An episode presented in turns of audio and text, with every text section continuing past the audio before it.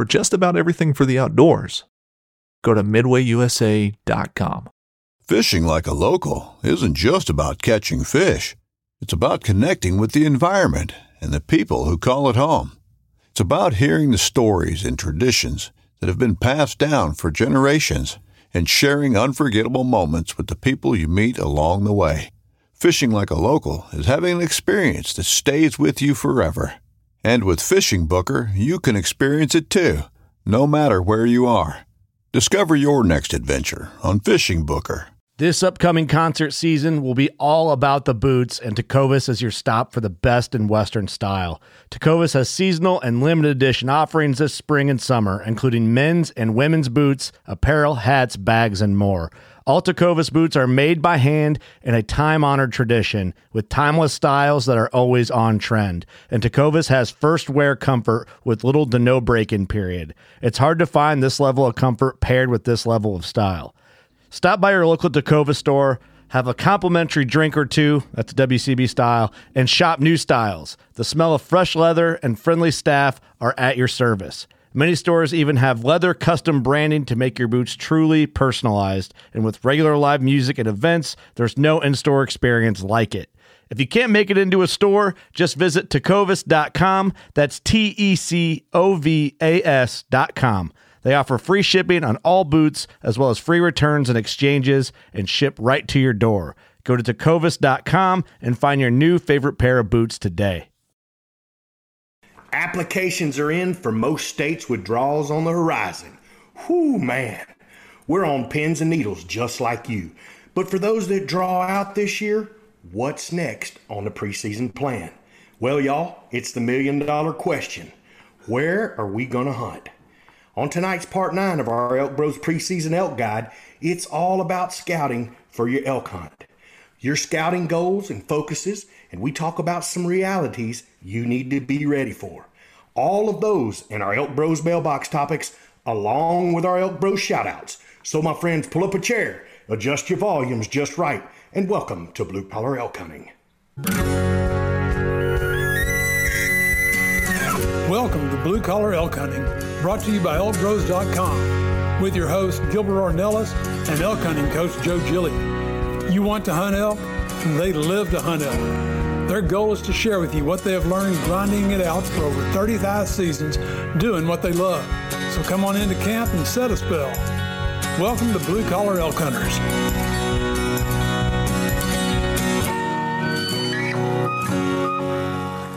Hello there, everyone. If it's your first time with us, glad to have you. Hope you enjoy our show. And as always, for our blue collar hunters following our show and grinding it out with us every week, welcome back to Elk Camp. I'm Gilbert Ornelas, the host of your show, coming to you from Spring, Texas.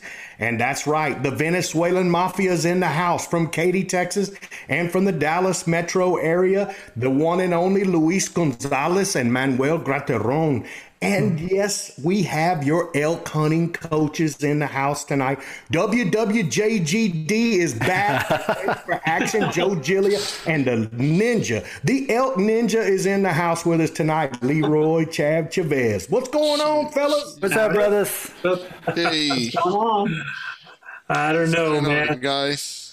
Hey, so It's back. I told you it's back. The, the listeners are clamoring for it, Joe. We're going to set it up, bud. I saw it coming. I saw I it don't coming. know, man. I don't know. Maybe I should put my hat on. That might help out a little bit tonight, man. I had to. I had to order more. We sold out of these puppies, man. so y'all better awesome, keep getting them while we, while we got them, yeah. You know I like. The That's my favorite hat, Joe. Yeah, mine that color too. right there. Yeah, mine too. Mine, I, I need to change the oil in mine and get me a new one. But at the end of the day, on the on the next set, guys, on the very back, we're gonna have WWJD yeah. I know. guaranteed. Guaranteed. And I want you to. I want you to notice the other thing, man. I got on my hat, man. Got that. I got my quiver on there, man. My reed quiver. So we're ready to awesome. rock, boy. Yeah. Well, it is turkey coming up on turkey season, Joe. yeah. I would like to see Manana do uh, call them It's a no natural. diaphragm. It's a natural call, man. I can Yeah. do it without any Yeah. collar. It sounds great. Yeah, I can't Yeah. wait. Can't wait you to uh, be spooking the elk out there like you normally do. Well, so but that depends, man. Everybody has their applications in, right? Yes, sir. Oh, Except for Manano. Manano, I was has waiting. I was waiting for Luis. So you were waiting Sure. for Luis. Okay. Keep waiting. I already done it. Yeah, no, hey, you know, Joe, we're talking about this tonight. I mean, you know, what are we going to do? Everybody's waiting on pins and needles, you know. Um, everybody's going to be figuring out, well, you know, what's our backup plan or what's this plan or what's that plan. And, you know, you shot a great podcast uh, a few weeks back with uh, uh, one of the game wardens, I guess, of the DNR guys from Mm-hmm. Yeah, New Jason Mexico. Burns. I'm sorry? uh, Mr. Burns over there. Yeah, Mr. Burns. And I thought it was fantastic. A lot of great content on helping guys understand the draw and how to set it up and, and stuff like I mean, it actually helped us this year too because, you know, I mean, as our camp's growing and stuff like that, we need to be mindful about, you know, I mean, we hunt public land. So at the end of the day, it's, it's So I was going to talk too about just real quick. We get uh, we get some reviews as well over on our YouTube channel, and you guys know our buddy Cole from Flatlander, right?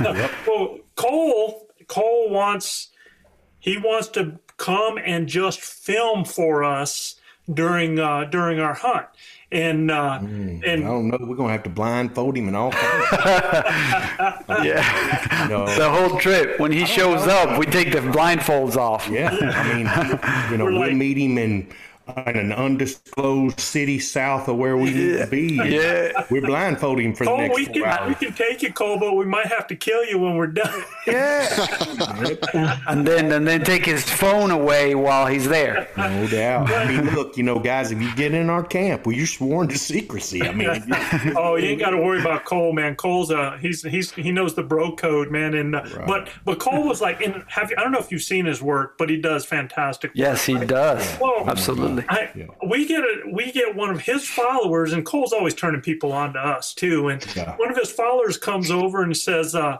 "You guys really do some good stuff, but your camera work is horrible. you need you need to have the Flatlander come." over." careful, man. I'm Yeah, the one that that's- the. f- I'm That's uh, he's probably seen just he's he's probably seen just the just the work from Monano. Tell him to start checking our stuff out, Gilbert's and mine stuff. He'll probably change his mind. I, I think a lot of it too, and I want everybody to know is a lot of people look at this podcast in which we are all on we're on Different. a Zoom and we each have our own cameras and it'll kind of go back and forth. We really have no control over that. Um, I you know. Look, and as far as our hunt video goes, I think it's a good video. We get to show people what we did. Could we get better quality in places? Absolutely. Yeah, of And course. I, I, you know, I told him I was like, man, we ain't pros. hey, man, uh, maybe we need to have somebody come in and film with us, dude. But we're better at killing critters than we are filming us killing. No, we never claimed to be professional camera guys. yeah. So Professional killers, and we're trying to learn how to be camera Yeah. guys. Listen to this comment I got too, man. This this one, uh, a fellow can, uh, and a fellow New Mexican actually put on there and said, uh, "Y'all need to be cry bros, man. Y'all." Suck it up. You're always crying. That was- Who said that, man? about what? Dale Soto or something? Did you know, say that? well, I mean, look, this last season, uh, you know, well, Gilbert's wife's always teasing him that what do you guys do, man? Y'all just go up there and cry all the time, and yeah. and, and yeah, honest you to should have heard God, what you she know, told me today that I was Luis's, you know, uh, dog. yeah, Female female dog. Yeah, are you Luis's female dog? And I'm like, what is up with that? I mean, I said I said, yeah, you're right. Absolutely. It's always been that way. some days it's me, some days it's him. yeah. you know, and, and I'll tell you, look, guys, man, this last season, and after I walked up to my bull, I did not know uh, how much that was going to affect me. That hunt, not having Chav with us, and None of us there, did. there was such a, a journey all that year, and us being up there without him and thinking And about pressure. stuff like that. Look, it was what it was, man. And Yeah. you know, I'm a pretty passionate dude, and Mm, all man, it just uh, it, it really it really came out, and that's the first time I felt emotion like that. Um, like I said, oh, In a while. after I take an animal in a long, long time, man. So, uh, Look, I, I, you know, they can say what they want to. I'm, I am who I am, and I hadn't had. I, this is the first time I hadn't had Chad by my side in five years. Yep. And I mean, uh, we were very emotional. We were texting him every day. We felt the pressure of taking care of business when he wasn't there. Uh, I mean, we were all kind of hunting for him, you know. well, and you know, I replied back, and I gave a reply, and it was right. yeah. Yeah. So, want to meet and talk? yeah. So it's all good, man. All Love to good. buy you a hamburger. So, uh, yeah, who knows, man? Uh, we're gonna be. I'm, I'm gonna be talking with Cole, man. Cole says he wants to drive up there, come in, do some filming. You know, Mm. yeah, and uh, the dude, he's pretty solid. So we'll Is he from New Mexico, Joe? He's on your neck of the woods, bro. Oh, he's from H. yeah, He's, from, he's not from Texas. H-Town, but uh, he's over there. He's a Texas boy, man. Just listen to him. He don't sound like he's from here. Gotcha. he sounds like y'all. Y'all, Y'all. y'all, for Yeah. Sure. I'm Hey, sure Cole. you're not including Manano in that, y'all. Yeah. Oh, shout out, man. Shout out to you and your man T.O., man. So uh, we got the message we, and we appreciate you. And, and for those of y'all that have not gone and checked out Flatlander videos on the YouTube, he does an incredible, incredible job. Passionate guy, loves to hunt, does great stuff, man. You know, Joe, I, I make fun of that and about those kinds of things, but at the end of the day, have a guy want to come to camp and shoot video for us. I mean, fellas, we've Dude. arrived, right? I mean, that's pretty cool, you know. That's awesome. Yeah. A- And then Luis's, you know, cousin wanting to come. He's a professional. That's what he does for a living, you know. right. yeah. Does work for Netflix and stuff like that, man. Yeah. So we're uh, so honored to have that kind of attention.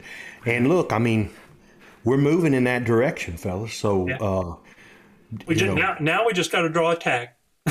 yeah. Now, just like everybody else, Very important. we got to draw tags. Yeah, yeah. And for that, Manano, I know I don't know if you knew, but you need to apply.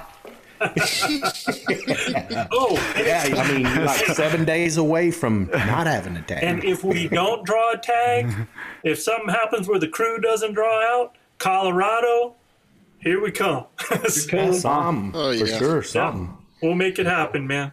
Yeah. Absolutely. All right, let's rock and roll. You betcha, guys. We all know what time it is. Shout out, It's shout time out, for the Elk shout Road shout out. out. If you're new to our show, this is just a shout out to some of the cities with the most listeners topping our charts this week. And shout out to those grinders giving us such great reviews on Apple Podcast. Jared Manring from Idaho Falls, Idaho. And Jared, man, keep keep cleaning out that freezer, man. We love the attitude. He hasn't been elk hunting yet, and he says it's going to be his first time in 2021. He's already making space in the freezer, man. That dude- Yeah. He's got the right attitude. like Ed. Morris. And Ed Morris is from Louisville, Kentucky. Ed, since you're listening on the treadmill, bro, I want you to take that incline up three notches. You know, Joe's such a good coach. In his notes, it says one notch. He's already pushed you past one. He's Yeah. three, baby. Yeah. Yeah. It's only one downside to that. You're not going to listen to a word of what we're saying during the podcast. We're just going to be concentrated on on the Ain't no treadmill. Hey, we have a video shout out. So Yeah. This one, and we're going to talk a little bit about him when he gets done. Mr. Michael Scrogan. Hey grinders, this is Michael and Cade from Elk Hunting Official coming to you from Boulder, Colorado, home of Mork and Mindy. Uh, I wanted to thank the Elk Bros for everything they do. Thanks, guys. Can you do an elk call for me? Yeah. Austin. Very That was cool. awesome, man. So Michael sent me a message to send to the mafia, and he was wondering if he was eligible for an honorary membership to the mafia since his great great great great great grandfather was Joaquin Crespo. Yeah, I bet you Manano has no idea who that is, but I do, and that's pretty cool. That's Manano, right. who's who's Joaquin Crespo, Manano? Joaquin Crespo? I have no idea. Yeah, he, he was uh, a Venezuelan president uh, twice. So uh, in the Uh, in the early es? years, ¿Qué in the early in the early years of uh, democracy in Venezuela. So pretty cool, man. So awesome. And you saw my response, yo, right? Oh yeah. my response is like he is definitely now a member, you know, by decree of the leader of the Venezuelan mafia. He's now a member of the Venezuelan mafia. And I told him, man, it's like, man, I will tell Manano. Manano now reports to you. So just so you know, uh, you know, it, that's the way it works now. To the top. He went So, Well, to the top. hey, remember y'all. To be part of this crew, you have to be a Venezuelan first. That- He's, he's always he's he's got Venezuelan blood in him, bro. Yeah, but let me tell you the second. 1884. 1884, man. Yeah, Let me tell you man. the second uh, requirement. You have to be a Venezuelan hunter, which you are not, Luis. What, what are you talking about, dude? I'm a Venezuelan. I'm a hunter. So, But it's- You haven't if you wanna hunted Venezuela. part- if you want Oh, to my be part of our special video shout outs, just get your cell phone, take a 10 to 15 second video of yourself in landscape view, and tell us your name, where you're from, and include a home or whatever line or something special about your hometown. and we're taking memberships for the Venezuelan mafias. Remember, Manano will report to you if you are approved. It's fifteen hundred dollars a piece, y'all. Send it to, uh, Gilbert one one one four at gmail. That's PayPal. Fifteen hundred dollars a piece.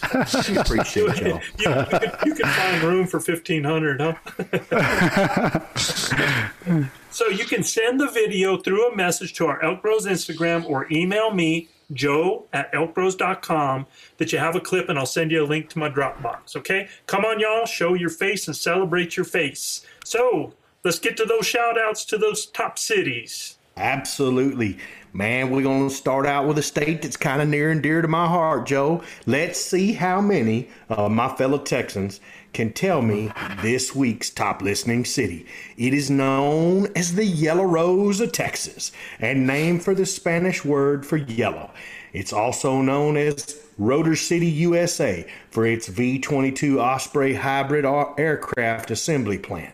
It also has one of the largest meatpacking plants in all of America. Home to the Big Texan Steak Ranch and its restaurant and its 72 ounce steak, and the Cadillac Ranch, a modern roadside Stonehenge made up of 10 half buried and painted Cadillacs in none other than Amarillo, Texas. Amarillo by morning. Yeah, buddy. Yeah. So, did you just say Amarillo?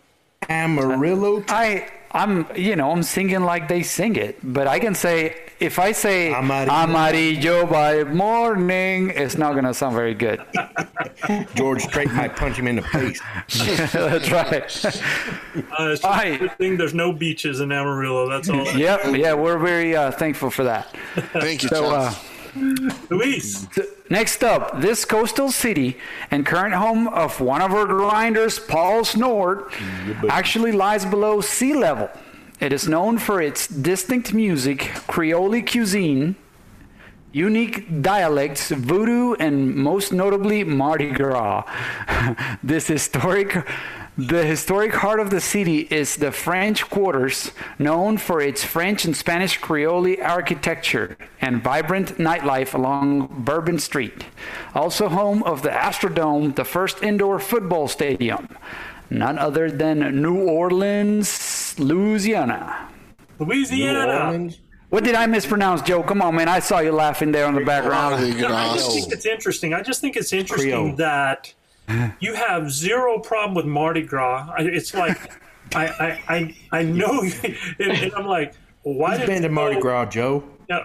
I never have. I never have, man. Yeah, but I never have. It's like on your top wish list, right? So you, Yeah. you got you got Mardi Gras, no got it. problem. You got bourbon, no problem. You had trouble with Creole. we had a problem with Creole. Creole.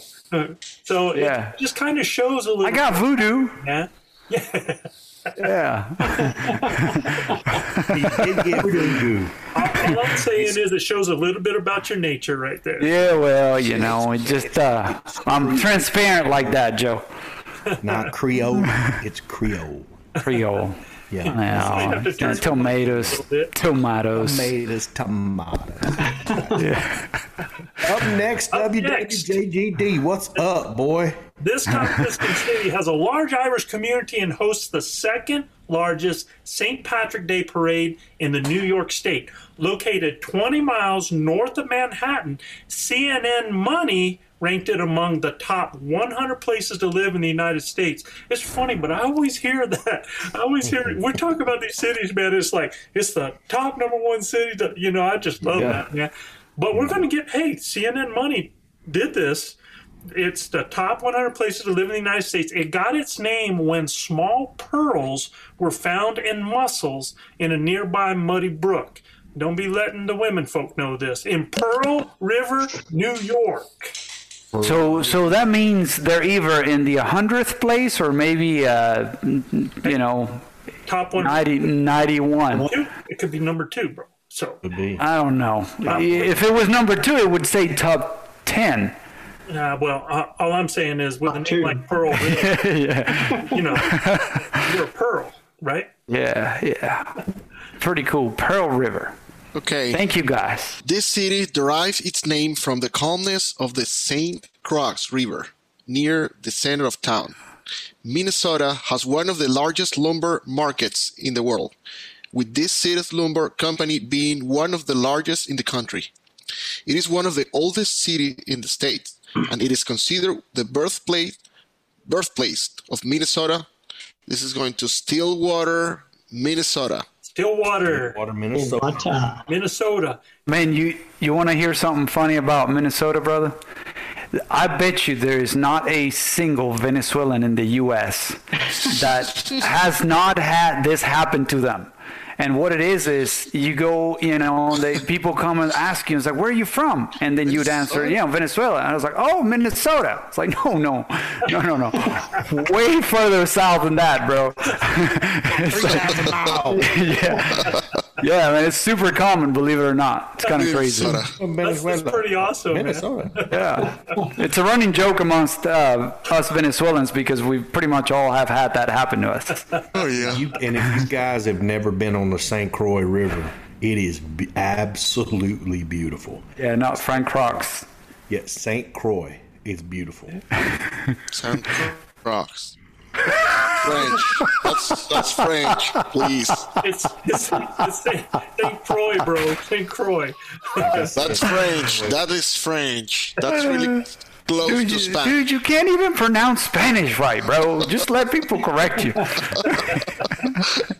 Hey, Get us out of here, buddy. Okay, the final city. This city is the most densely populated city in Michigan. It is completely surrounded by Detroit and Highland Park. It was named after a French Canadian soldier who was the first American commander of Fort Shelby. Known in the 20th century for its vibrant center of Polish American life, it is now considered Michigan's most internationally diverse city. That's Hamtramck, Michigan. Amtrak. Michigan. Yeah, a lot, of, Michigan. lot, lot of those folks up there that uh, are listening, where right now I think they're a little snowed in. So, Yeah, It's March, bro. It's March, and there's snow on the ground in Michigan. Yeah, and yeah, I've, I got friends of mine that live there said they've seen it snow every month of the year. really. same thing in North Dakota, Beto. I saw it snow in July. Yes. Yes. Well, Boone uh, Herring told me he's seen it snow in July, August, Yeah. and lots of times in September. Yeah. well, we we got a text from uh, Scott Baker who said that uh, it's snowing his way right now. He, he thought Yep. the, he thought the Mafia boys were doing the snow dance again or something. Because Yeah, I did. I did send him a little meme of you know, guy making the dance. Okay, y'all, tonight's topic, part eight of our Elk Bros preseason series, Elk Scouting Focus, Goals, and Realities. Guys, remember, the goal of this series has been to give you our tips, our perspective on how we do it. Uh, we're not saying that this is the only way to do things. This is not necessarily the right way to do things. it's how we do it. So there could be a lot wrong with it. to get things rolling in the right direction and to help you have a plan. Uh, for part nine next week, and next week, I'm actually going to be with my granddaughter next week in Albuquerque, so I'm going to have to pack some gear to do this. We're going to give you a look into the gear and setups of the Elk Bros crew, how we roll, what we shoot with, what we wear, our packs, what we carry in them, our favorite layers, rain gear, boots, and what we call with. And we'll even show you how a sock or even a pair of socks is a specialty item in our packs. You just wait to hear about that one. All Yeah, yeah. So actually, Jim was asking me about it, and uh, I, I told him I think, man, I think I thought we did a podcast a while back where we kind of talked about some of our gear, especially the stuff we we wear and stuff like that. But uh, so to answer Jim's question is like, there we go, Jim. You got a podcast coming up with more detail on it, and it seems Yeah. like this is going to be dedicated to that, which is going to be pretty cool. Yeah, so actually, you know, uh, I'm I'm even gonna if you guys if you get the gumption to do it, um, do a you know unload your pack out so people can see what you have. Do a little shot of a um, what you carry, what you got there, kind of together. We we only take so much. We're not uh, we're not backcountry like a lot of people, but Less is more for us. yeah, and, and we can show people what we do have and why it's important that we have it, and maybe even how we place it. We'll talk about where we have it to be accessible as well, because I think that's critical, man. I mean, uh, there's some things that you like to be able to get to quick without a lot of movement and those types of things, and we're really quiet freaks. So, um, yeah, it's going to be fun. I think it's going to be fun doing that. Plus, it's it's going to be it's going to be where when we get to our setups, mine's going to take like a minute and a half,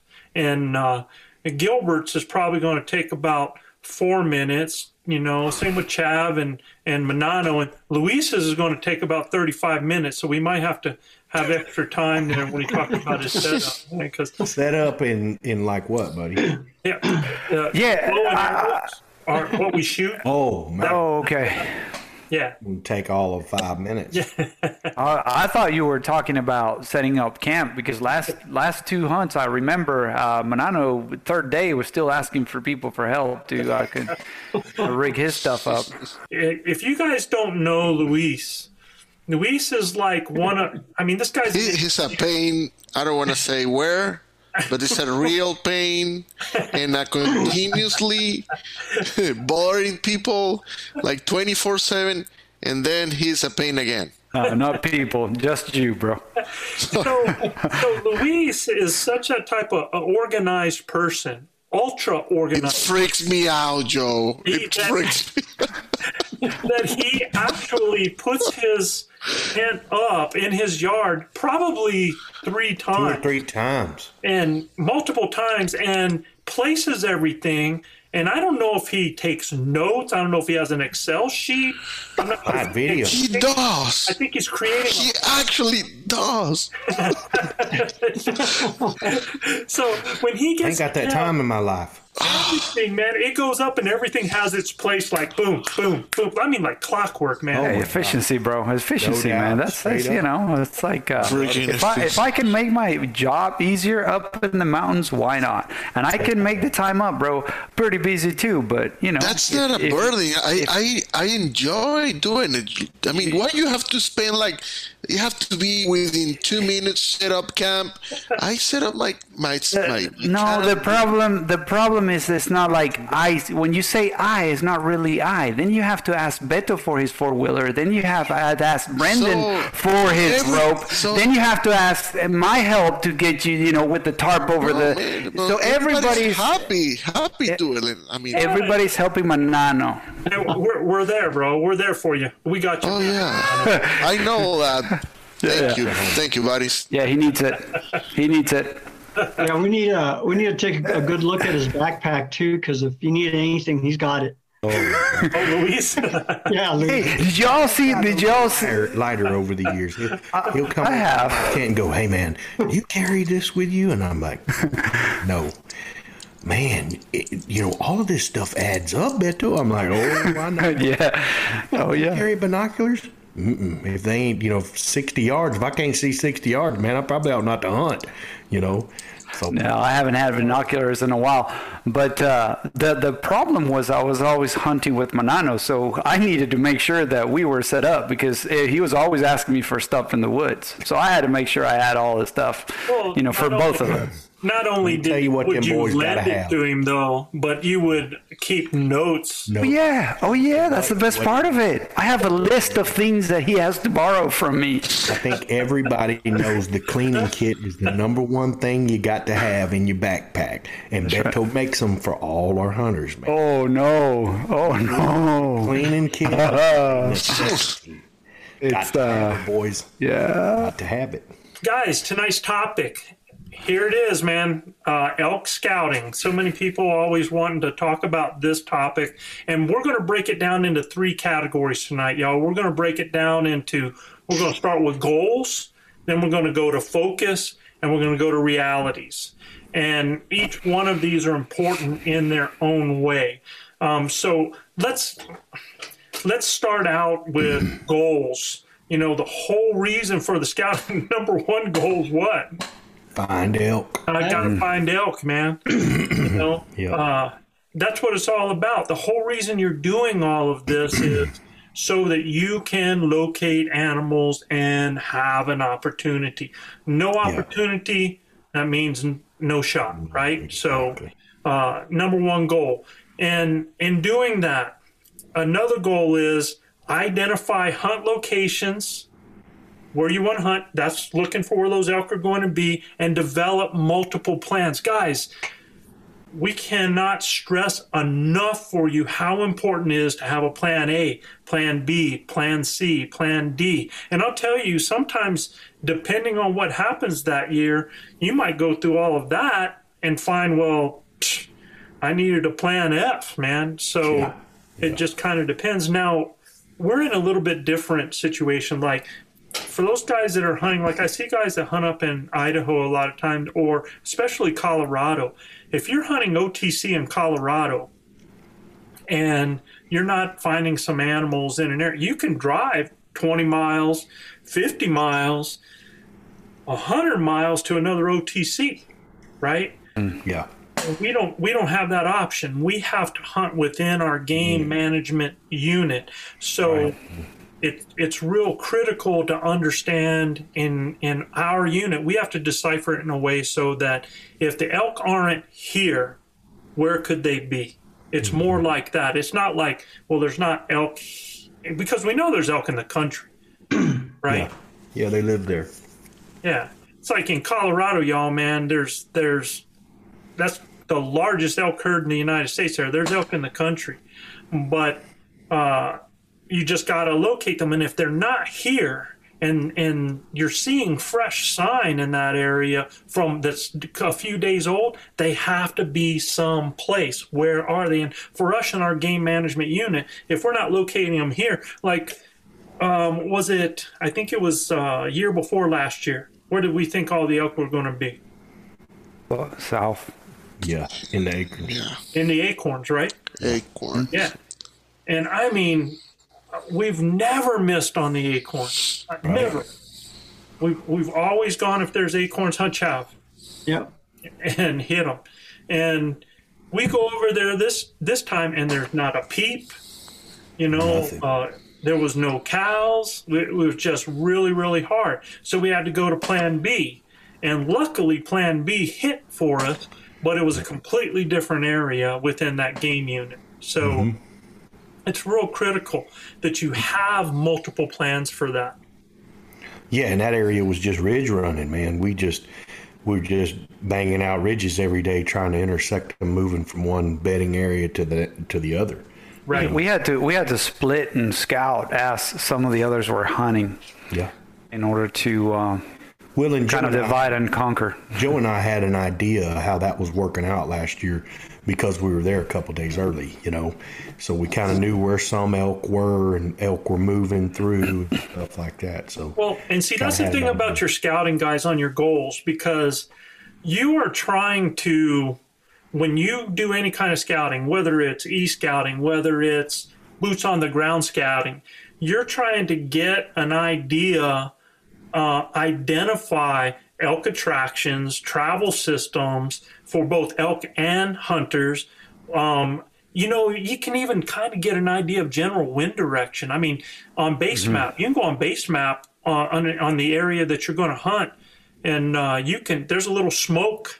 Wind. Yeah, yeah. You have to set up. You have to set up some sort of a blind setup or something like that in the system, and then it will actually give you uh, the smoke based on that point that you select on the map. Yeah, absolutely. So you could actually start checking an area and get an idea what the general wind direction is on that area that's happening over there, right? Now, Joe, uh, a question for you, man. And I know we've kind of touched on this uh, in, a, in a podcast before, but with regards to scouting, though, I mean, this is scouting, right? I mean, scouting is going to help you develop these plans, the A, B, C, D, E um, plans. Uh, how, with regards to how much, how early prior to your hunt is the the actually boots on the ground boots on the ground effective.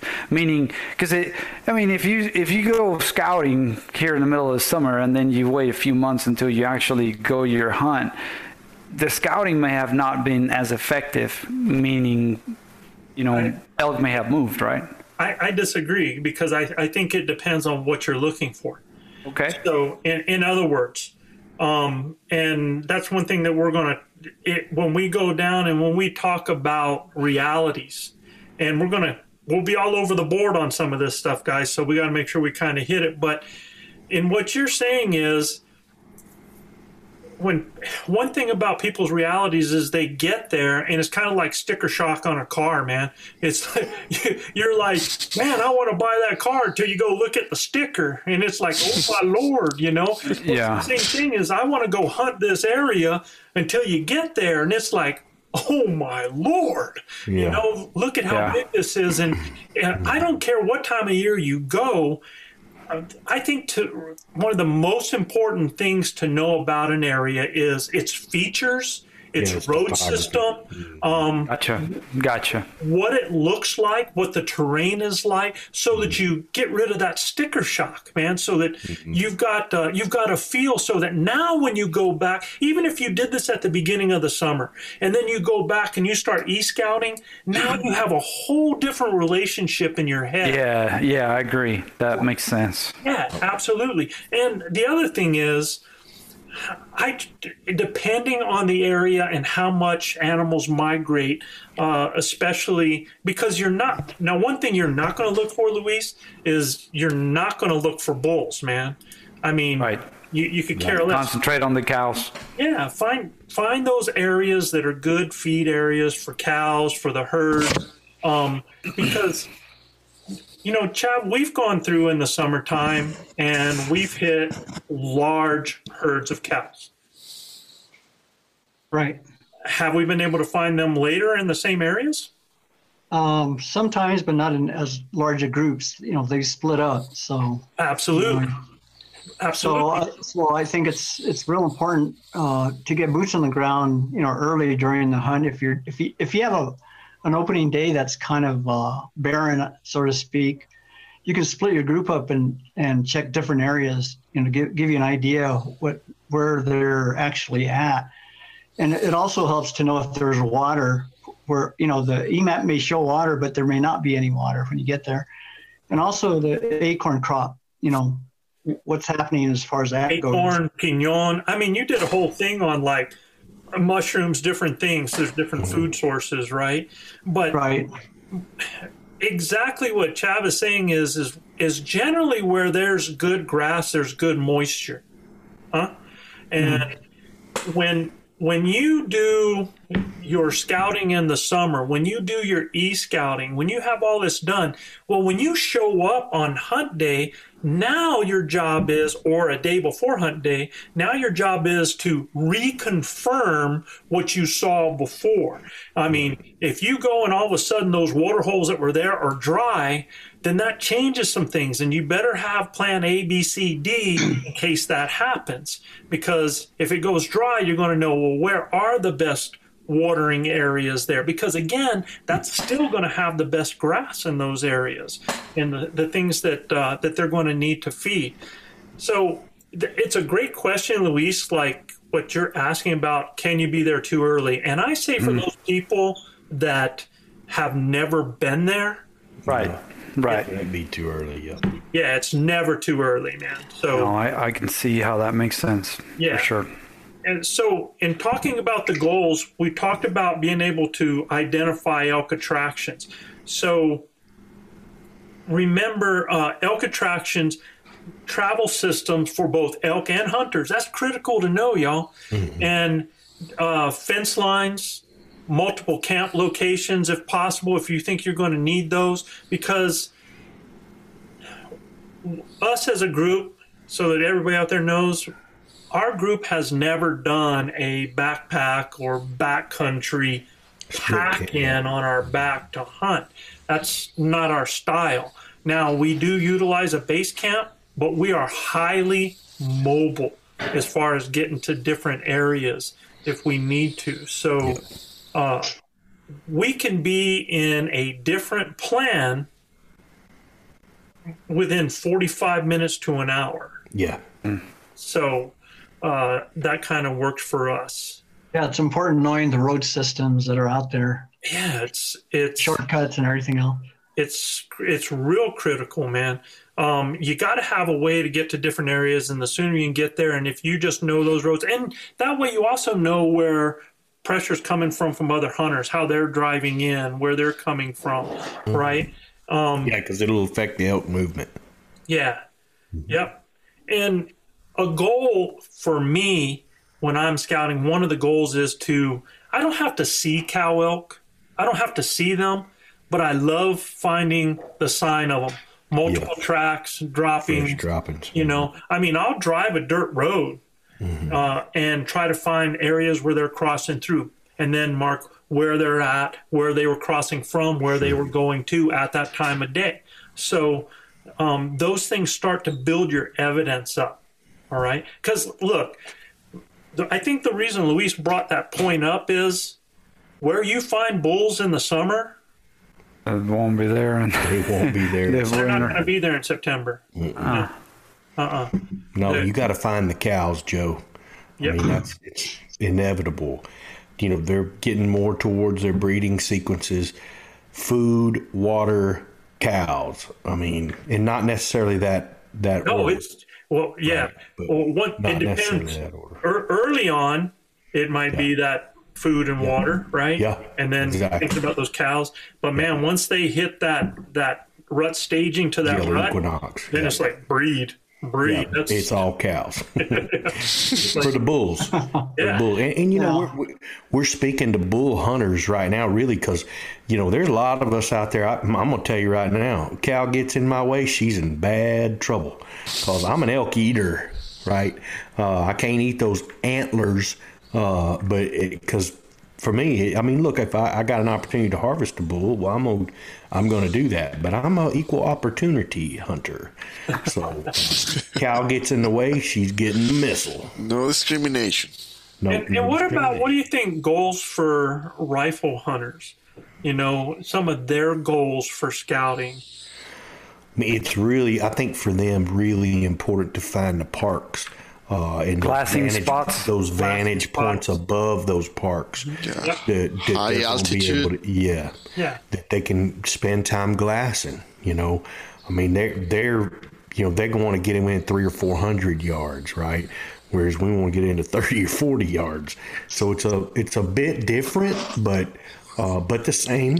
Uh, it's relatively the same. They need to be in vantage points where they can see these travel corridors and these parks where these bulls and cows are going to want to frequent. So so here's the thing though that I'll tell you that I I, I don't I, I'm not able to say if it happens everywhere, but this is something that I've noticed as a guide and getting to see a full year in an area, right? So there are like that before that pre that August time uh, and that early September before the bulls have started moving up to the cows before they've made that move those areas where I find the bulls in there, a lot of times are where I find those bulls in December in this country. Gotcha. Yep. So they kind of they kind of have a haunt and they'll move and they'll join those cows and then they'll kind of come back to that haunt. And that could happen high wise where they're going to a high mm-hmm. area where they mm-hmm. where you find them in the high area and they come down to cows and they go back. And i've seen it down in the lower canyon country where i find them mm-hmm. lower along the bottoms of the canyon. They'll go up uh, and then they'll then we'll find them again later in the season in that same area. So I kind of find a relationship because we don't have this kind of winters like Wyoming, um, yeah, and, and Where those high snow will drive them down from the upper, co- Yeah. upper country. Yeah, Yeah, and, and snow, if we have snow, it's going to have that effect. But I'm just saying, as a rifle hunter, if if I'm locating animals during that that summertime in some places, I might keep that just as a reminder for later on in that in those late seasons as well. And and again, it's not a guarantee. It's just something that I've noticed there. And I don't know how many other people have noticed that too. So, but like you said, man, places to be able to glass from. Um, you know, knowing again, same thing with your road systems, because when you're doing rifle hunting, I really think being mobile and doing a lot of glassing from different places and, you know, using that vehicle to get from one place to the other where you can go out and look and look and look, I think really pays off for a rifle hunter. You know, uh, you got to cover country, you got to look for those guys, man. All right. So let's talk about focuses. I mean, we talked about goals, so let's talk about focuses, and we're going to split it up between two things. We're going to start out with e scouting, and then we're going to go to on the ground scouting. Okay. sounds good. So when you're e scouting, and guys, when we talk about e scouting, I'm just going to tell you the tools that I like to use. Now, we use base map application, right? We use base map for when we're out there. But sure. I, if you're going to want to get a better feel for the area that you're in, now Basemap has a little 3D feature, but on that little small screen, that's difficult. Now you can go to the desktop version and look at it, but in the desktop version, they don't have the 3D view in that. Now I'm not sure if onX does or not. Uh, they might have that, but I have do. not seen any 3D view. I'd go probably the second best 3D view I've seen is Google Earth Pro. Google Earth Yes. Pro, you can look at things. Um, It's And- really cool. yeah. But let me tell you what looks even better than Google Earth Pro, and that is Google Earth web version. And if you, for some reason, because you fly differently in the two, and what I mean by fly is, is when you're in Google Earth Pro, you have to kind of drop down elevations. You can turn how you're looking up. You can spin it so you're looking around. It's really, really cool for that. You can even fly through areas if you want to do that. But when when you go to the web app, when you go to that, it stays at a certain angle at the top. So it's not like if I dropped into a canyon in that, I'm not able to look up like I can with Sure, look down. hmm yeah, with Google Earth Pro. But let me tell you, the lower you get towards the ground, um, the the more Google Earth Pro starts to flatten out. But man, I tell you what, some of the imagery that you can get on on Google Earth is is to me the best to get yourself ready for what it's actually going to look like. All right. Oh yeah, yeah. I mean, you know, I'm looking on base base maps right now, and I, and it's the detail is crazy good Mm-hmm. on the 3D. I mean, I, I my neighbor's backyard. I mean, I can see exactly what he's got in there. You know, I, I'm not lying, man. I mean, I mean, look. But good thing your neighbor doesn't listen, man. Look, look at this. I mean, he's got him a pool back there, the whole nine. I mean, the whole nine yards, dude. He's got his stuff all parked in the back. Yeah, I mean- and you, you've got the shadows going on there, right? You got Yeah. all that kind of stuff. Now, when when and look, guys, I don't care if you're a resident or non-resident. You should be e-scouting, um, whether you're going to have boots on the ground or not. I mean, it. I find so much more about an area e scouting than just having my feet on the ground because I'll cover an area and I see and I'm inside the trees when I'm there. But then when you start looking at it from e scouting, it's like, whoa, man, you find this bench here, you know, you find this saddle there. You find mm-hmm. that that area that you thought was far away is only a few hundred yards over a ridge if you go this direction, right? So I think e scouting is huge for everybody. What type of things would you guys mark or identify when you're e scouting? Definitely ponds, you know, mm-hmm. definitely water sources. Uh, if there is a spring marked Parks. on, and look, I mean that there's a whole bunch of that stuff marked on base maps, right? They will mark springs and they will mark ponds and stuff like that. I, I mean, water's crucial for us, especially in the, you know, the early season, Joe, and then definitely nice parks that are in elevation areas. You know that those elk are going to want to move to from the bottom to the top, uh, and if they have a real nice aspen park in there, um, man, those are like unbelievable areas. You know, uh, in more, I would definitely try to find like bedroom areas versus travel corridors, uh, to and from feeding areas. Um, I, I might be jumping ahead of myself here, but for me, the e scouting part is understanding where the elk are going to be at in the mornings and in the evenings, where they're going to be coming up and down with the thermals, uh, understanding your topography, where their food is, uh, and where their water is. And look, they will travel a long way to go get water. I mean, look at what those elk were doing this past year, Joe, before we got to snow. They were going a long way to go to water. Oh, yeah. You know, I mean, a long way, miles, not like 100 yards, mile, you know. So, uh, you guys that find it, I, I feel like if you can find the food sources and the cows and the water, those are really big things. So, how, okay, Gilbert, how are you finding food sources when you're e scouting?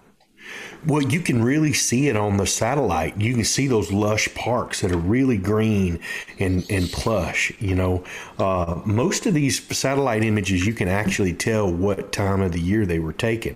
Yeah. Uh, if you're finding, what I usually what I Do what? usually do is I go back years, Right. and I, I and I see the pattern yes, be, uh, through the years, so that's gonna give me a good a good sense of where the green pastures and stuff. Yeah. Yeah, Yeah, and, and you know, uh, base map marks burns too.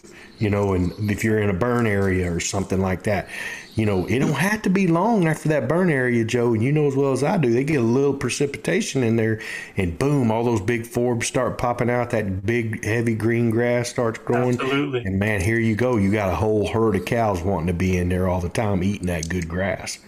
You know, so And yeah, Um, like you said, a yeah, lot of forbs in there. yeah, a lot Yeah. of forbs. Yeah, I was going to say uh, uh, when you're looking at some of the parks and maybe even the the drainages, and you and you can tell where the topo lines are. If it flattens out and you see some discolored spots on the green, that could be a wallow. You know, something to, something to look for. Yep. And and I was going to say, like you, Chav, is that especially where you have a drainage that starts to funnel out into something kind of a little bit flatter, like Chav's talking about, and you look at it on the satellite, and right where that funnels out, you see a little green patch in there. That shows that you've got moisture in that area. Anytime you can go and you've got a little bit more brown grass and then you see a green little patch that's in there. You either have a seep a spring or an area that's staying wetter longer. So that kind of tells you a little bit of something about that. And you know uh, you talked about an what i call an elk attraction gilbert. You said burns right? Yeah. Okay. Um, you know, if you're in Oregon, it could be uh, it could be where where they're timbering, man, because it's so thick. Any break in the canopy. Other elk attractions that that uh, that I want to talk about are like funnels, saddles, finger ridges from dark timber to grass. Areas that have the big four. See, here's the problem. A lot of people look at a map of an area and they're like, wow, I mean, the elk could be anywhere really the elk are going to be in certain types of areas. After you've done this long enough, you can look at an area and go, man, there's going to be elk in this area because it has this, this, and this. You know, if it has the big four, if it has benches, bedding areas, uh, food source, good grass, water, okay, if it has those big four, man, it it's it eliminates a lot of that area that doesn't have that. I'm gonna what I'm gonna do is uh, I mentioned some of these, and I'm gonna I'm going to show you some of these things that uh, that I'm talking about. I'm going to share my screen, and you guys see this right here. Okay, so it, when you look at this, you've got this is what we call a saddle. Now, this is, and a lot of guys would think that this is kind of a reverse saddle. And here's what I mean by that. If you look at this saddle, it's an area that goes between from one area to another, and you can see how that's going across, right? Um, that will go in between two other large peaks or large areas or large ridges that would create that saddle. Or you could have a saddle going over the top of a ridge that's a low spot in there from one area to the other, right? Much like the ridge on your right there, it's got a low spot that goes right through the top of it. Yeah, yeah. There's one on the right. There's one on the left right there as well. But this is interesting because a lot of saddles that you'll see will be hills that have got a lot of trees, and then in the bottom of it, you'll kind of see like a park or or something that kind of goes over from one side to the other, right? Mm-hmm. The reason I really love this saddle is it would really be a good travel corridor because the critters can stay in the trees the whole time, Yeah, going from one side to the other, right? Well, Joe, you love circles. That's not. A, Oh, see, he's got a little semicircle going right there already. See, it's just a little seed. Well- not, uh, not full yet, but it's getting close. when I looked at this on the map, this area where the bottom of this arrow is coming from is just it's just a beautiful flattens out down in there and then you look at all this north face that's next to this arrow where they can come up and actually bed up in here and then even end up back down in this bowl on the backside there. It's just really a solid looking area as far as i'm concerned there right? Uh, it just something that and and look if i'm a rifle hunter in this, Oh, in this country you know i mean uh, i've got some peaks here that i can be Oh, on walking these ridges Yeah. doing some calling you know uh, there's a lot of a lot of ability in this. So that's what i mean by a saddle. And also remember what i said like you're seeing the clearing on the side that could be all treed with the clearing happening in the middle going across okay? Where a mm-hmm. lot of times elk will go up into a saddle and feed in that as well okay? Yeah. Um, and that middle one- that middle hill would seem to be ideal because you know where your arrow starts at the bottom. right. It could also fork to your left Mhm. because that's that seems to be another little uh, smaller saddle right there too. Oh, absolutely. That was the one I said, yeah, going off to the left there. You know, now that we talk about it, I, you just look at something like this with a different eye. You just see things a little bit different when you do. Yeah, and you can tell some of that. You, you can tell that the forest is more uniformed in that forest. There's most of it looks like pondo or cedar. You know what I'm talking about. Mhm. Yeah. And then there's not any. There's not any aspens. Maybe some over here on this right hand side. yeah, that right hand side, Yeah. that little bowl right in there. That, that could have some aspens. yeah, right that looks to be That- aspen right in there. And that is a transition Mhm. that those jokers like to be in. Well, in fact, now that you mentioned that, Gilbert, another look, there is a what I call a natural funnel, and I was going to talk about Right. the funnels. But if you look at right here in this on that bottom part of where you're seeing those aspen, just that trail of trees going up into those aspens and then into that little bowl up there on the top. That's just a real nice funnel up into that country right there. So You know what our listeners may not know about aspens? It's the largest living organism in the world in in Aspen Grove. And it has to have a lot of water to actually survive. So those areas that grow aspen are going to have some springs around them and stuff like that because they got to have that water. they are great places to find wallows, man. Oh, man, some of those. And you find a uh, wallow in an aspen grove, man, you're in high cotton there. So let me. Uh, up. I'm I'm going to show you some of the other features that I talked about in this picture here, and one of the things I talked about is a funnel. and if you look where I have the yellow F there, and this is in the bottom of a drainage, but if you notice, it's right at the head of where all this will funnel up, coming through all these multiple parks in the bottom there, oh, where if you, you take a look at this topography, mm. if there's going to be water anywhere in here, it's going to be in the bottom of that drainage right there. Well, there is water. You see it down there Yeah, on the left. it- you know. There's going to be water in there, Yeah. right? It looks like there's water back behind your cursor down straight down. There Mm-hmm. could be water in that part in the very keep So going this- down. No, that's water, but I'm talking over, keep going over, keep going over. The right. Other way. To the right. No, right right here at the like keep going straight to the bottom from there. Oh, okay, right in here. See, yeah, To the right. yeah, Right right there, right there. That that little part looks like it could have some water in it. Especially because it looks like it's a depression in there, right? Exactly. And, yeah. and now, like a look, crater. look at look at how this looks three dimensional. This is actually from Google Earth uh, that uh, that I pulled this photo from. Yeah, man, I've been I've been mesmerized looking at the Google uh, web version right now, and just looking at it's just the the the detail on on the topography is incredible. It is it is unbelievable. It is an incredible tool. And here's the here's the thing, guys. Get this. In the pro version, uh, if you and the pro version has 3D on it, I just think the contrast isn't as good as the web version, but it's the same, pretty much the same 3D if you get the right angle. But in that, you can put place marks.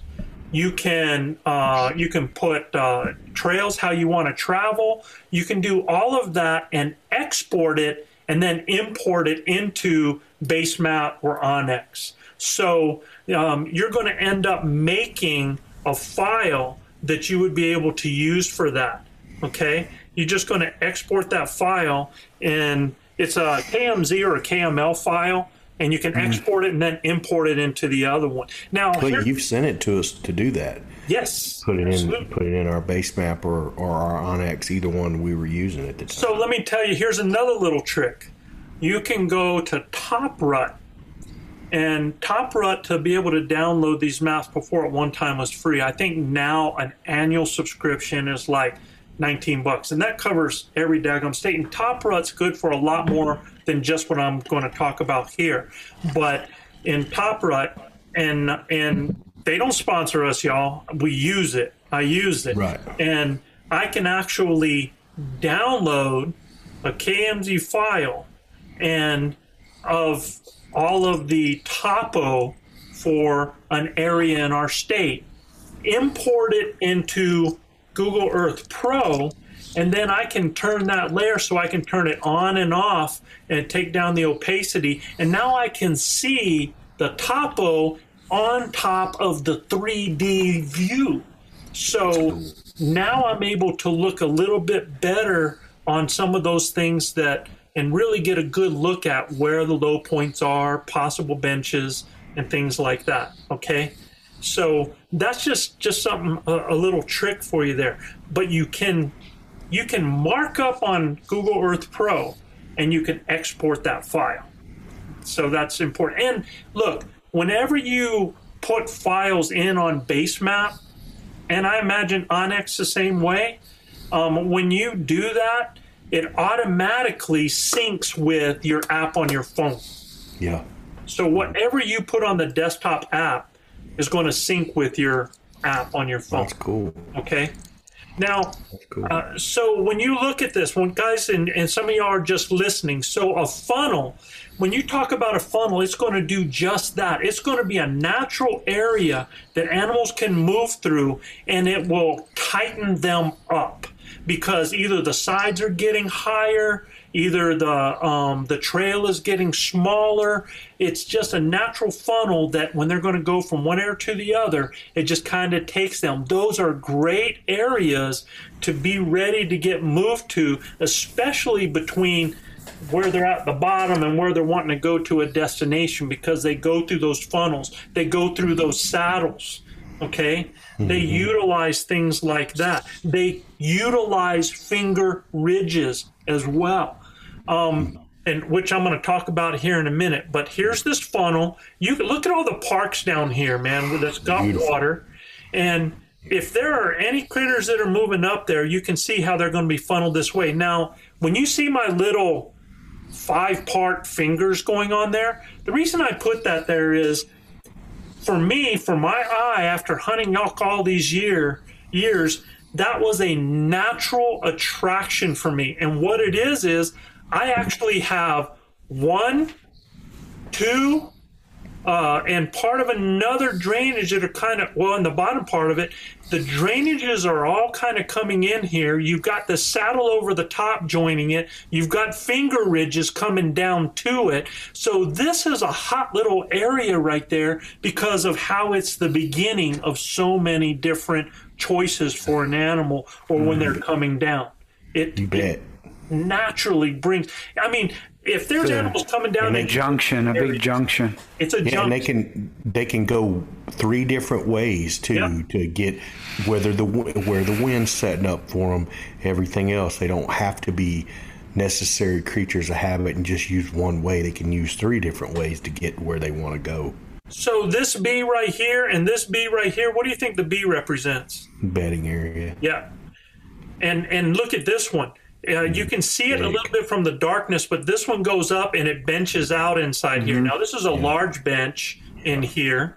Uh, and a lot of those on the sides will have a lot of mini benches that we're not able to see now unless we have real good topos to be able to see where those types of benches are. It's hard to see those with the topos that you're going to get on Basemap or onX because they're just not going to give you the close to close detail, right? So, Do you would have that say- in black and white, Joe? Is that what the is that what the uh, coloration is, or is it just dark? I, I'm, I'm not sure I follow you. So the picture actually looks to me almost black and white. Oh, It's I not- see what you're saying. Kind of grayish like yeah, that. it's kind of grayish. Yeah. Yeah, I'm not. I'm not sure what caused that, but yeah, Yeah, what I was going to say is if you're if this is a completely unknown area other than the east scouting, uh, would it be also important to take a hard copy topo map to show you the contour lines, where you can actually tell if both how steep both bees are and if there is a bench there? I would. I would absolutely. Um, overlay. uh, have a topo. I like topos, but I, I, I read topos well. Some people have a hard time with them.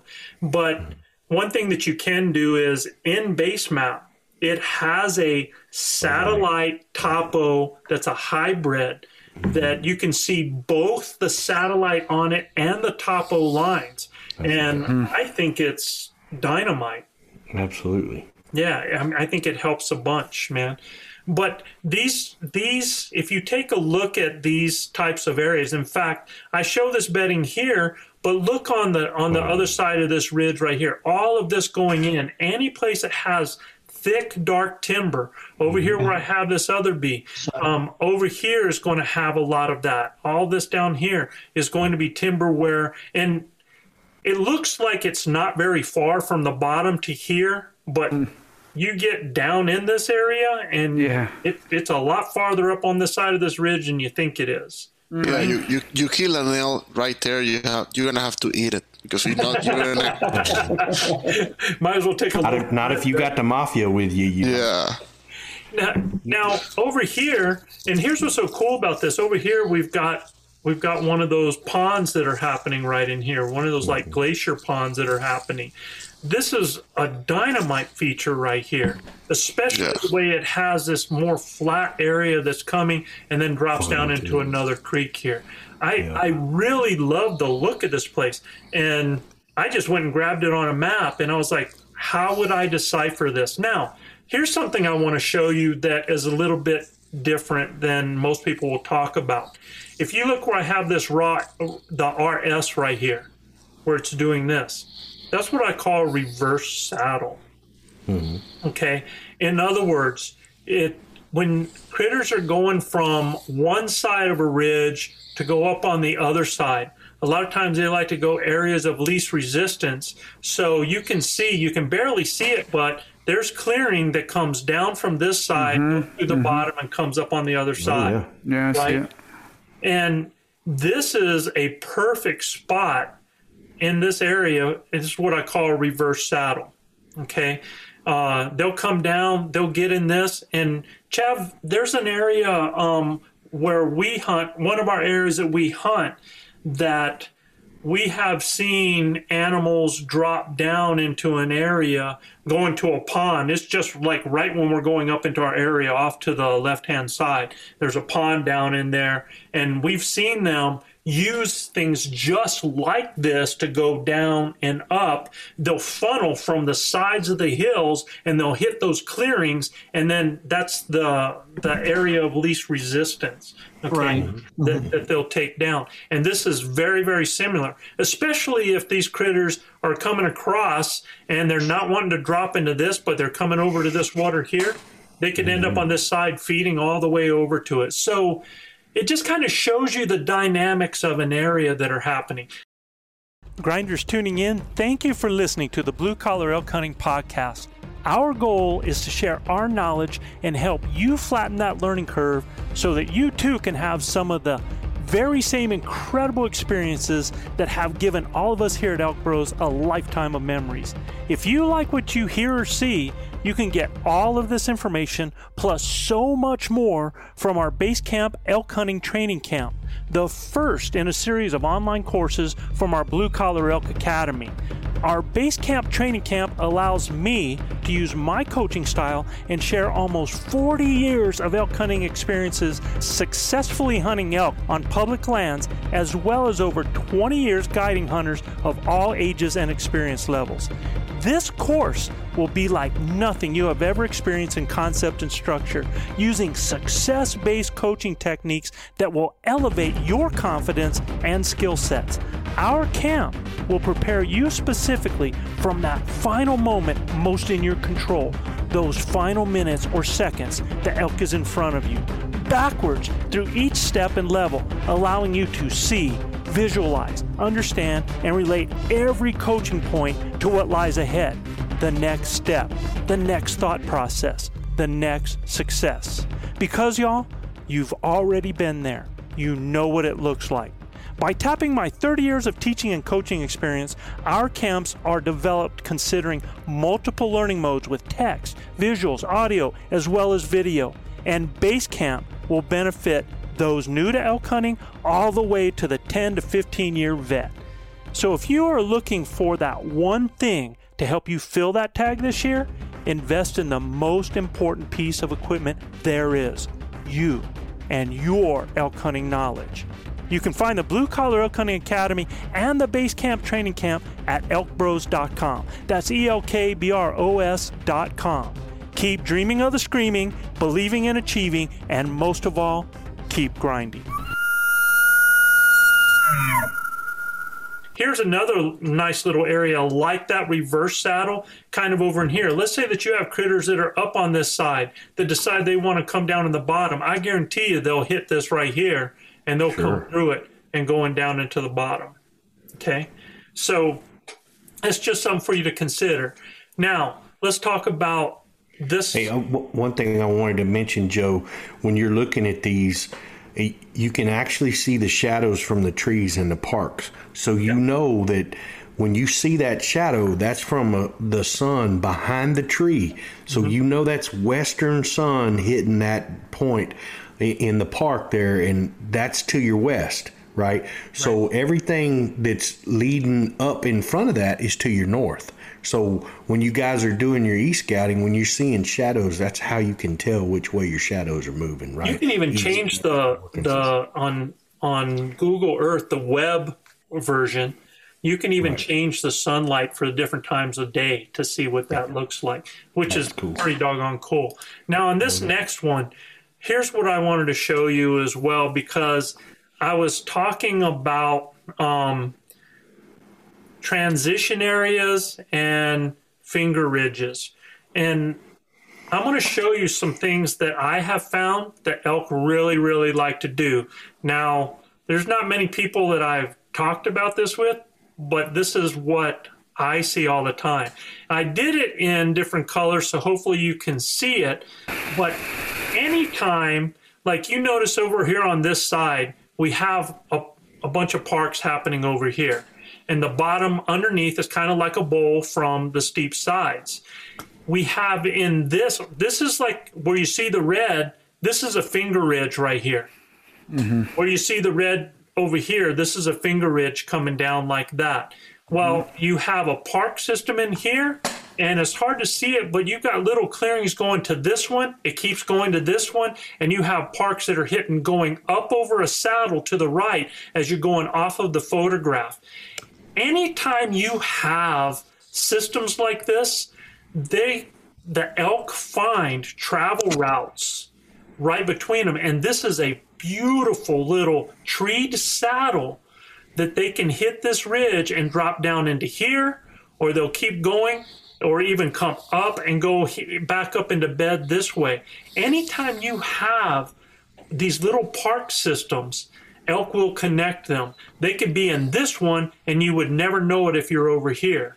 Could even they could even instead of actually going straight to the east there on that picture, go straight north north from that junction and bet in that in that dark timber there between the two red lines in north. So that's why I'm showing this to you because this is definitely you identified it. This is definitely a bedding area right in here, right? Yeah. So w- it's a bedding area with all kinds of feed areas and, and water happening because this is one of those examples. If I could zoom into it, you can see a discoloration in the middle of this park right here. Do you see it? That's water. Mm. That's water, Water. happening in there, right? yeah. There, you, you can see a little bit of green happening in this one right here. Yep. So elk love they love to travel finger finger ridges. Things are shorter on the top of a hill than they are at the bottom of a hill. Hmm. So they love to travel these ridges like this and then use that to get to an area and drop off into a location. That's why I show you again. Here's a great bedding area up in here, mm-hmm. and there's the finger ridge that would become a travel route for elk as they're coming down. Lead it right into that park. Absolutely, because before the thermals are doing their thing, they're going to be high up on the ridge to travel. Now, they're going to bed down here, but they're going to angle up and they're going to hit that ridge and they're going to come on that ridge. So now they've got good scent of anything that's happening. They got good hearing for what's happening in the bottom, and then they can drop off on their trails to wherever they want to go. They utilize the tops of these ridges quite a bit. They will also, once they're in the bottoms, they will go from one area to another, especially during the rut, man. Yeah. Especially during the rut. So if I if I found a group of elk right in here in early morning, Yep. those elk are going to move up. They're either going to come up this way and then hit some up here and possibly keep going this way and hit some of these bedding areas, or they might hit right in there and go up on this ridge. Probably have other elk joining them from this side that are over in here, and they're going to move right up in into a bedding area. Okay.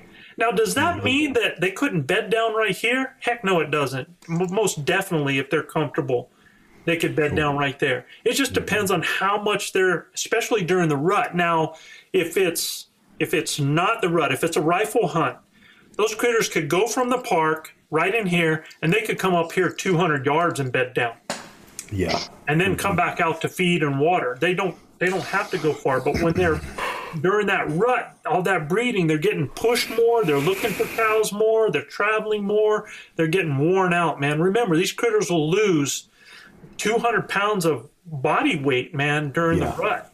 So Yeah. uh, they're pretty doggone active. So that's what I wanted you to see as far as how parks can interconnect into different. And this is a this would be a saddle to do that, and how they would utilize finger ridges. That's where you'd want to be first thing in the morning, man, because they're coming to you. you know? I mean, and Well, the- you know, yeah. be mindful of your of your uh, wind, wind and the thermals. But man, if you can beat them up there to that that transition, you're gonna have your pick of the litter. So get this. So let's say that we have a morning thermal falling, right? Okay. uh, depending on what the wind's doing, you'll be able to tell. But if that's falling, now even if we had a breeze coming this way and we had thermals falling, remember we talked before in our last podcast. If there was a breeze coming like this, right, and you have thermals falling, then that scent is going to end up getting bent, right? Yeah, man. You're So just gonna if- move over to the east. Yeah, it, if if I over to the have if I have elk down in this bottom right here, Yep. and I know those elk are going to be moving up, I can ridge them right here. I ridge them right here. I let them do their thing because I know they're going to come up, and I don't get in a position where they're going to be able to get me from the thermals by being up and in front of them. I'm not trailing right behind them necessarily, having to chase them. It's shorter up on top, so they're going to come to me. They're going mm-hmm. to come up. And if they decide that they're going to go this direction right here, well, the thermals are down. So now I'm jumping ship. I'm coming mm-hmm. here, I'm getting up on top of the ridge, and now I'm going to ridge them on this side and try to end up angling towards where they're going so that I can catch them closer to the destination that they want to be at. Yeah. It's a lot. good I stuff, travel a lot faster on a ridge line than I can down in the bottom. Oh yeah. Yeah, because down in that bottom ain't nothing but blown stuff down and lots of big, I mean, big old. And you got to go rocks. back. And you got to go back up. Yeah, and and the thing is, you can always drop on that side of the ridge, you know, into the trees and just stay, ab- you know, just above them, uh, and letting them come to you, you know. So it, it's just it's a way to think about that. Now, if I had elk over in this park right here, and I'm on this ridge, and I think they're gonna, and they sound like they're starting to go away. Well, now I got to change, man. I got to drop off. I got to go, and then I've got to get above uh, where they're at, but not getting to the point where I'm above them so that my thermal's dropping down to them. Again, if I have that breeze coming this way, though, if I'm coming from my left to my right and those thermals are like that, I've got a lot more because that wind is going to keep pushing that scent towards me. Okay.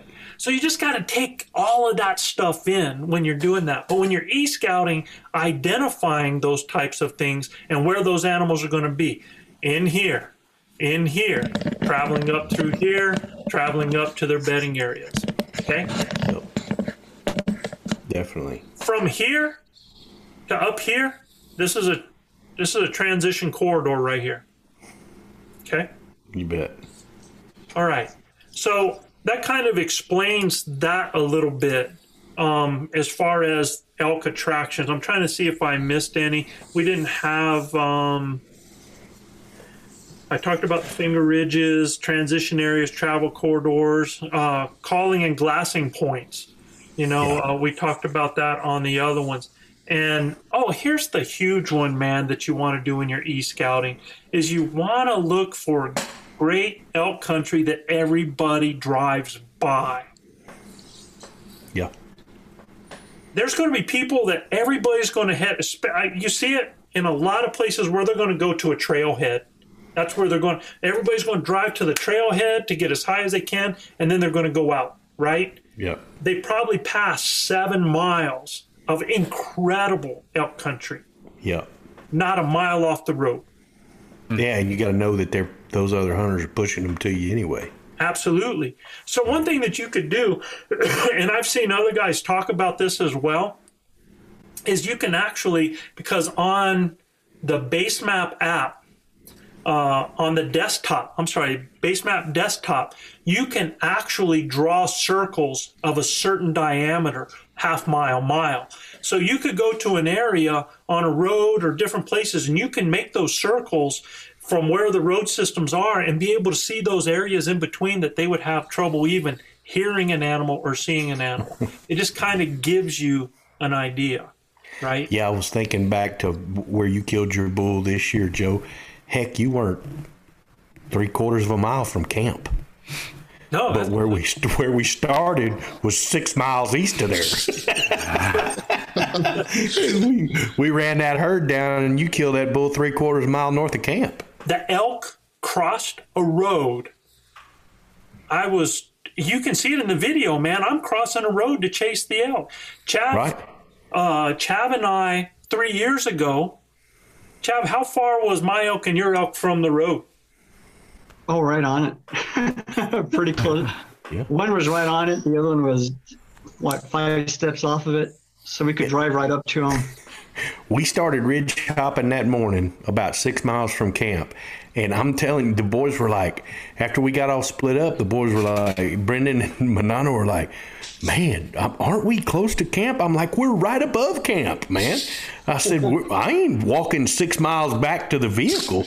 we're going to go drop straight off of here and go right into camp. I said, and Joe will be here directly. I said, what we didn't know is we walked within 150 yards of Joe's kill and didn't know he was up there.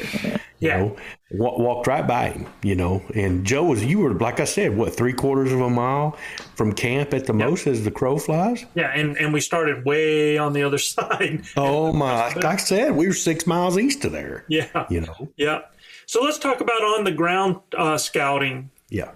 And and we already talked a little bit about some of this, but really, whether it's whether it's that summer period Luis was talking about, or it's two days before your hunt, or it's on the hunt and you guys have identified areas and so you've split up. Look, if you go and on your first day of elk hunting and you're up there and you've got a group of three guys or four guys and you guys are all staying together, you're hurting yourself. Yeah, you're killing one another. Yeah. Yeah, because the best thing for you guys to do is Divide and conquer. yeah, man, you've got scouts.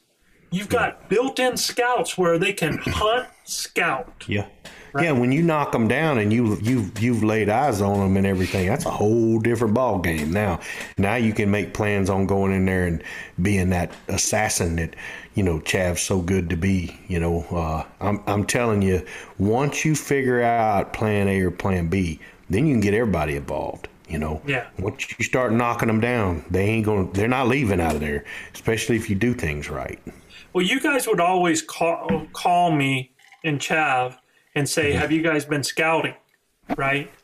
And we don't do a whole lot of scouting. Um, we'll go in at a certain time because we're looking for particular things. Sure. And Chav, what are the things we're looking for when we scout?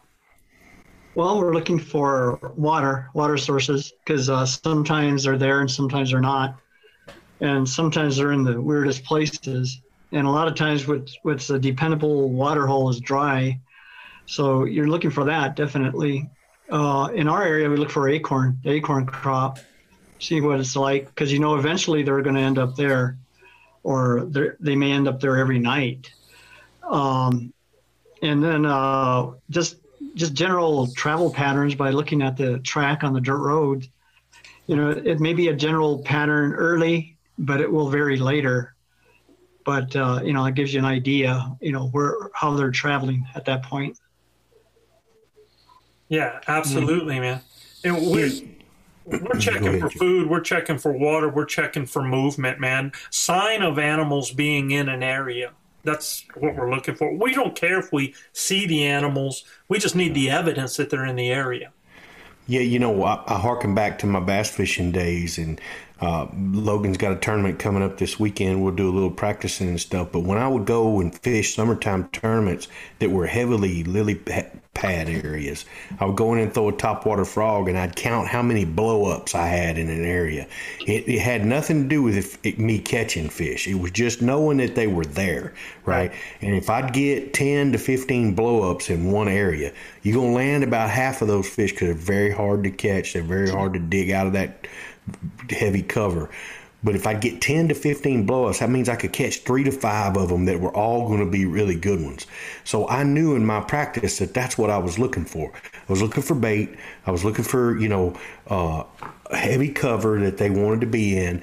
And I didn't need to fish. All I needed to do was see them blowing up. And I can make five or six casts in there if they're blowing up. Then I know I need to get out of there. And on game day, I'm going to be in there. Same thing with the elk. You know, if they're going to be in there then you found good sign, good water, good food, really good bedding area stuff. All you need to do is get out of there and leave it alone. Right. And then on game day, get in the middle of it. You know. So you bring up a good point, guys. When you go to scout before the season, leave your calls at home. yeah. Do not even take a friggin' call with you because you're going to be mm. so tempted to get out there and try to use them and stuff. And mm-hmm. and I think when you do that, all you're doing is you educate, man, and and it, you might end up actually calling a cow in or actually getting a bull to look your way, and then you know you blow that out. Well, you've just just given them a small education. So, uh, and I guarantee you, when they start hearing that kind of stuff, you know, these are smart critters, man. Year after year, when a certain time of year they start Creatures hearing things, it's like, oh, guess what's getting ready to happen now? You know, Yeah. Mm. okay, now we hear the trucks, we hear the Oh yeah, hear the Right. four wheelers, hear men talking. Yeah, I'm not on the phone. Yeah. Manano on the phone with his wife. DSs. Now, something that we haven't talked about that I've never used, and I've never used it, and, and I'll tell you honestly why I've never used it. Number one, I didn't have the time to keep going back and forth to check it, and uh, the main reason was I didn't have the money to purchase them, and that's that's game cameras. I've never, I don't own a game cam. I've never had one. Now, can they be an important tool? I think Great they can be. scouting tools. I, I think they can be a good tool if you're using them for the right things, and and also during the actual season.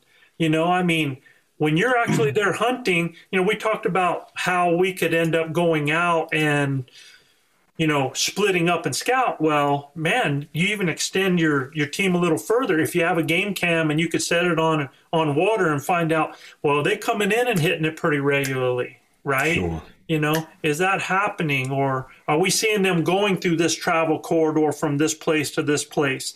You know, uh, just those types of things. Because, look, we could go in the same areas year after year, and the elk always travel through the same areas, man.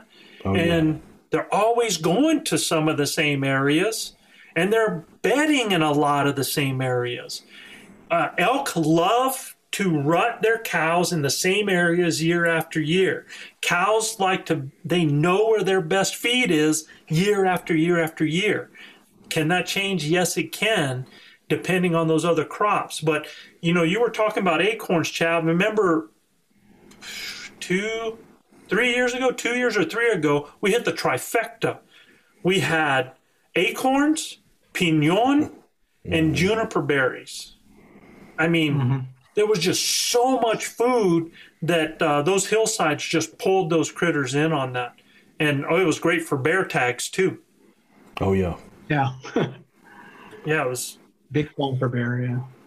Uh, there's something else that we didn't mention about the food sources, though, and there's two other things. One is if there's agricultural areas in around, especially for rifle hunters. There, um, if you have hay fields or different ag areas that pull elk from one place to the other, and they travel in and out, or if there's cattle in an area that can graze a place out. You know, elk primarily are going to graze.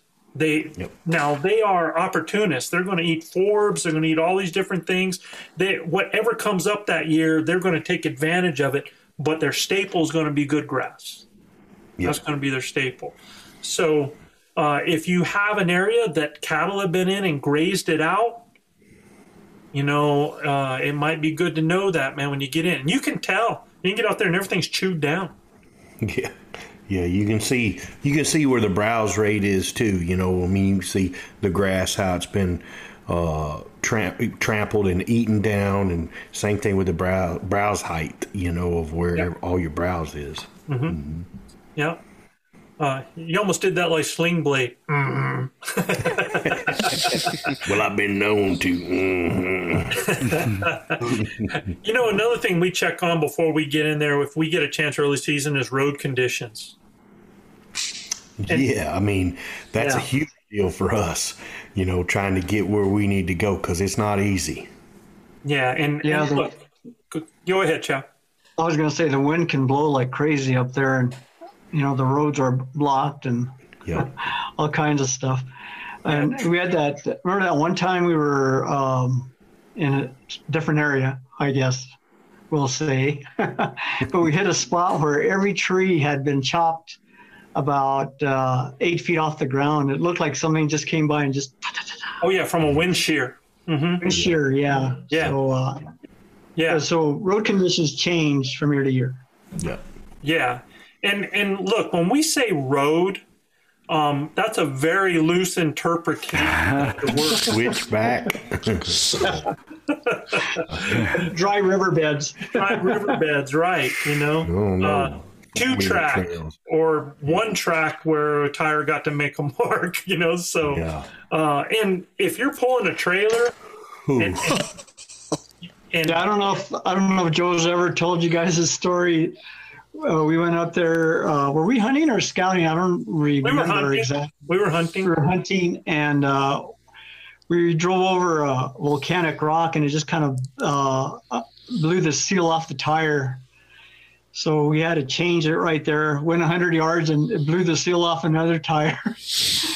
and nobody knew we were up there, and we bushwhacked it. What 10 miles? to 16 miles, 16 miles, but Man. And I tell you, what, we went to places where no human has ever been. Get back down. let's talk about the realities, man. The, in uh, and we said, you know, you look. We know before you can kill an elk, you got to find an elk, and Yeah. we are not able to emphasize this enough. It's going to be bigger. It's going to be farther. It's going to be steeper than you ever imagined if you haven't had boots on the ground. Yeah. If you don't know it, for sure. But don't freak out. Yeah. you know, stay with the game plan. Understand where those elk areas are. Eliminate a lot of that forest and go find those elky areas, man. Yeah. Yeah. Elky areas. Elky You know, areas, man. we were talking.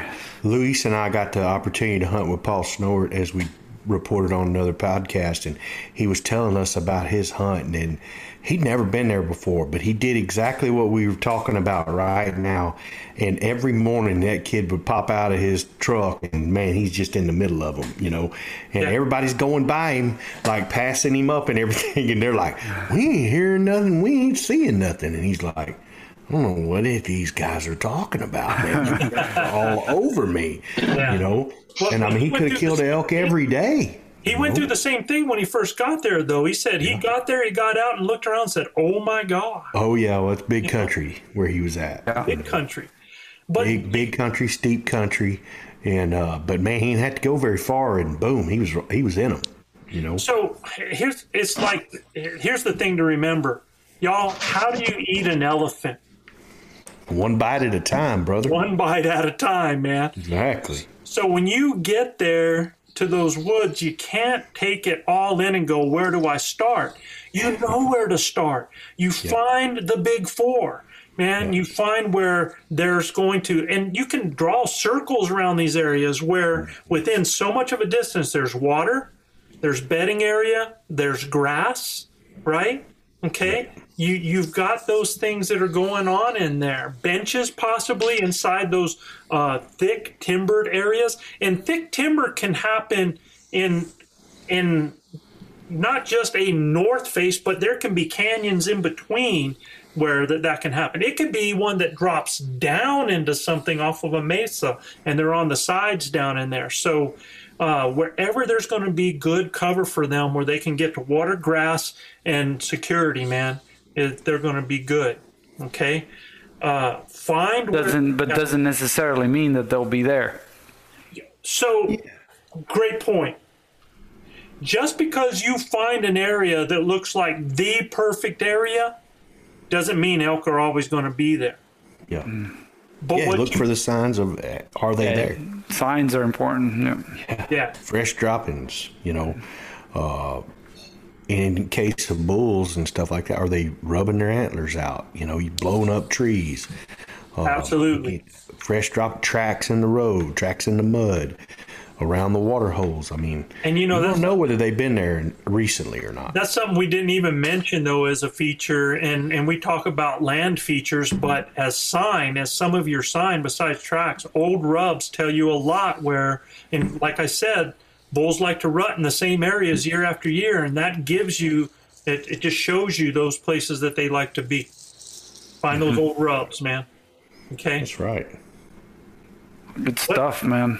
Learned Very a lot. good stuff. so let, let's hit the mailbox and we'll get out of here.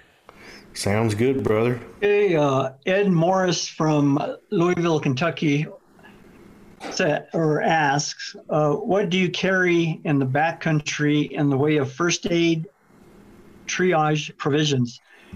Have you had instances where you had to use the kit? Uh, not not a whole lot, but there's always going to be that one time. Luis, Luis got Manano. What's He says, "Man, I'm-" Uh, you know, I, I carry a little bit of something, some bandages. Uh, I carry some wet wipes, and I carry um, hmm, an ace bandage, and that's been mainly for my ankle. Uh, but the ace bandage has a lot of different uses. You know, You um, carry any hot spot or moleskin or anything like that? I do. Yeah, Yeah, because that gets I got- used a lot every year. for sure. Yeah. Yeah, yeah. that moleskin is it helps with, you know, with uh, no blisters and stuff like that. And I tell you, it's something else I use, and it's not just moleskin. I used a gorilla tape, and uh, you know that gorilla tape is Super ultra glue. tough. Yeah, T- tapes up the shoes. cuts. You know, And and Yeah. Tape up your shoes when they fall apart. no, that he'll have Manano for to tie his his sole into paracord, Manano and his paracord. Paracord. yeah, paracord. And No, don't forget I, I the think chapstick. Yeah, and I think look, I you know, we we travel light in a sense that most of our stuff is really at camp and we kind of break the day uh, you know, sometimes we break the days into two two hunts and then just kind of so so that makes us like you like Joe said we're fairly mobile. Um, you know, and and to me the biggest safety precaution that you can have is good communication.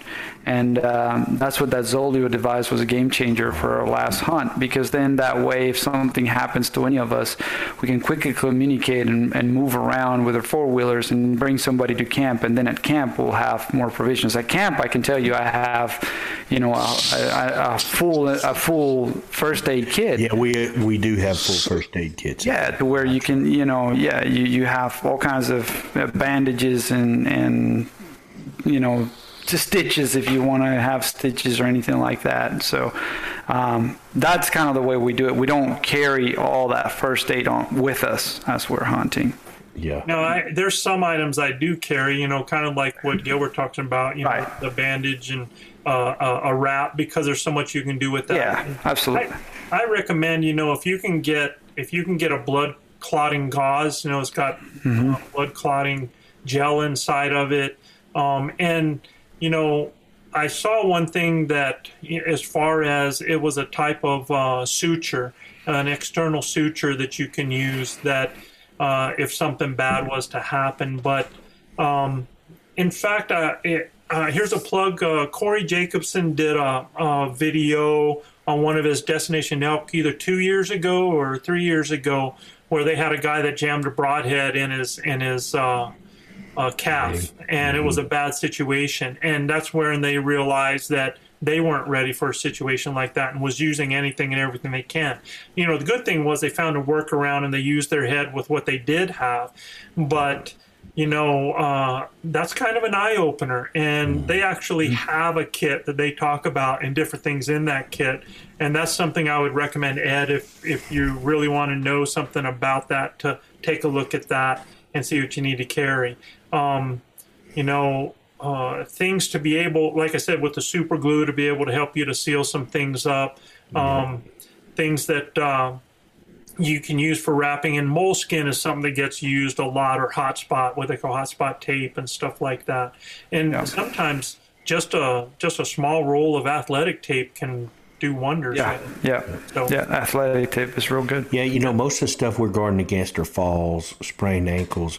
If you do break a bone, I mean, there's, you know, hopefully where you're hunting, there's going to be some down logs and everything. Y'all make a splint. You know, and you if you carry a little bit of that ace bandage, you can, you know, get it pretty tight there, where you can get the get it elevated and then get And get on the Zoleo and get some help. yeah, and then get on your Zoleo and get some help. And by all means, guys, if y'all impale something in you, don't pull it out. Leave it in there until you can get help. Uh, when you pull it out, it's going to do a lot of damage. If you if you damage an artery pulling it out, you're going to bleed a whole lot more. You know, if you stick something inside you, man, just leave it there till you can get some help for somebody to get it out. Right. You know? But it keeps Um, it plugged up. Yeah, it keeps it plugged up, you know. So I've I've read stories on guys, you know, they get an, an arrow impaled in them or something like that. And, you know, the first thing they want to do is jerk it out of them, and then you know they they they have a lot of problems with bleeding, you know. And I'm like, Mhm. listen, that thing's in there. If, if it ain't bleeding, it's good, you know. I mean, uh, let it stay there, and we're gonna get you somewhere we can get it out, you know. Um, I'll never forget my cousin one time we were kids he got a hook in his eyeball. And I mean, I've never in my life ah. been so scared. My cousin Ty, man, he's a, he's a, he's a true trooper, man. He was t- pulling his rod and reel out of my truck, and the worm and the worm weight came off the where it was set on the reel. It came off and flipped and just pendulumed up and stuck him eyeball underneath the on the right side of the iris, right underneath the lip of the eye, eye, eyelash, and it stuck him right in the eyeball, Boop, right in there, man. And the first thing he wanted to do, oh, oh, stop the worm weight from swinging. The weight swinging like, oh, right. So I stopped oh. that, and and I'm like, what's wrong? What's wrong? He goes, stop it from moving. So I stop it from moving, and he turns to me and he goes, it's in my eyeball. Oh Oh my God, I, I'm about to pass out just from listening to the story, man. Passed out, man. Oh, oh. I'm, I'm looking at him. I'm like, oh man, oh my God, Ty. I said, don't move, dude. He goes, move, hell. He said, I'm wondering if my eyeball's still in there. I said, it's still in there, dude. Just relax, man. Just relax. I said, I'm getting dizzy, bro, with this story, man. yeah. I said, I'm, it, I said, I don't think it's past the barb. I said, let me look. And so I pulled his eyelash up, and sure enough, man, it was just to where the barb is. And I said, man, hang on just a second. So I went and got me two, uh, a long piece of. I've been getting hooks out of people for a long time. I went a long piece of uh, of uh, braided fishing line. I doubled it, run it back up underneath there, man. I said, "All right, dude." I said, "I want you to hold the top of the eye, the hook against your eyeball, right against your eyebrow." I said, "When I jerk on that thing, I'm gonna pop it right out." And he's like, "You're gonna jerk my eyeball out?" You know, he's all freaked out. I'm like, "Well, you got a hook in your eye, bro. You know, I'm like, you probably can't see out of it anyway. If I jerk it out, they'll put it back in there." He's like, "Oh, man." he's bawling, you know. So sure enough, it pops back in there. I pop it out, and it wasn't past. And you just finished telling people not to pull stuff out. yeah, I know, but look, man, that's different. Okay, I knew that it wasn't in the bar, and it wasn't in an area that was going to bleed a whole lot. So I popped it out there. Like I said, man, it. Strange things happen. You got to be prepared for them, you know. Yeah. And uh, my cousin still sees 2020 out of his eyes today. You know, he's uh, he's okay. Uh, but yeah, it, be ready for some things that are going to take you to some detours and and uh, it, yeah, like Joe said, you got to be a good Boy Scout. You got to be ready for anything. You know. So we're gonna we're gonna save the next one for next week. Uh, That's gonna Okay. have to close us out from here, there, Gilbert. Sounds good, guys. An awesome, awesome stuff on our e scouting and how we can help our grinders out there get ready for the upcoming 2021 elk season. We hope everybody draws. I know everybody's on pins and needles. The mafia's on pins and needles. Heck, my Manano ain't even drawn yet. You know, uh, That's right. of us are ready to rock and roll. I know the Pennsylvania cat killer himself's put in. So uh, we're going to be on pins and needles for a few weeks here to see how this goes. But we're going to keep coming at y'all with more more content and helping y'all uh, get ready for the upcoming 2021 season. Um, if you like what we're doing here, please subscribe, rate, and review us. You got to go to Apple Podcast or iTunes to review us, and you can check out more elk hunting content at elkbros.com. And just a reminder to all our grinders, if any of you would like their questions answered on our show, just send your question to info at elkbros.com. That's info at elkbros.com.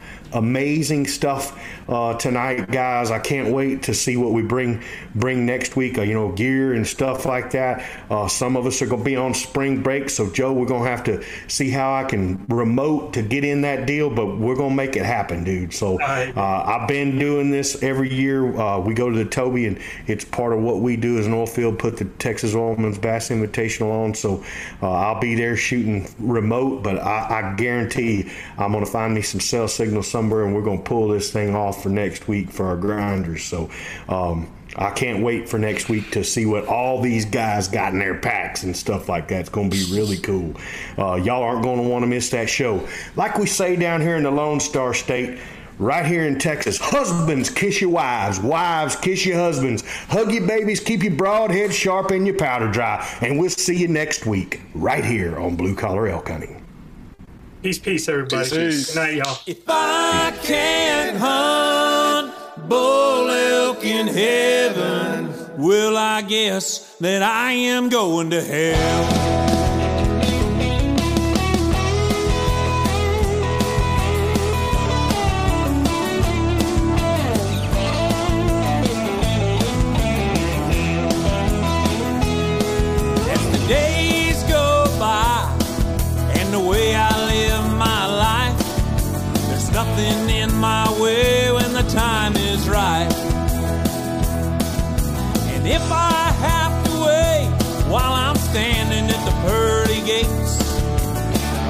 Devil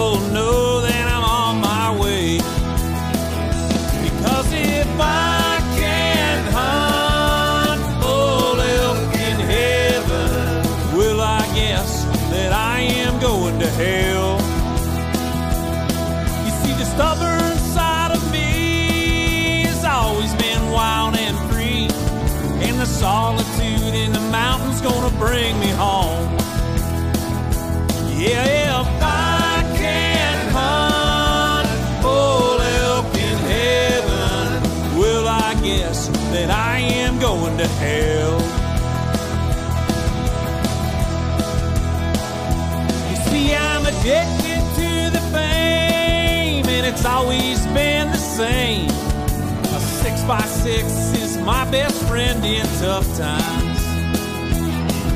He's staring down at me, mounted in disbelief that I climbed his mountaintop with a stick and a string.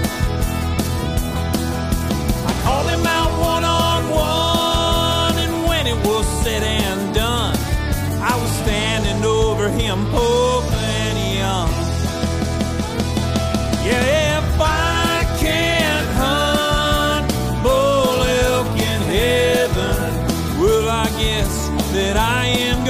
hell. You see, the stubborn side of me has always been wild and free. I'll never be done on earth chasing them bulls. Yeah, if I can't hunt bull elk in heaven, well, I guess that I am going to hell.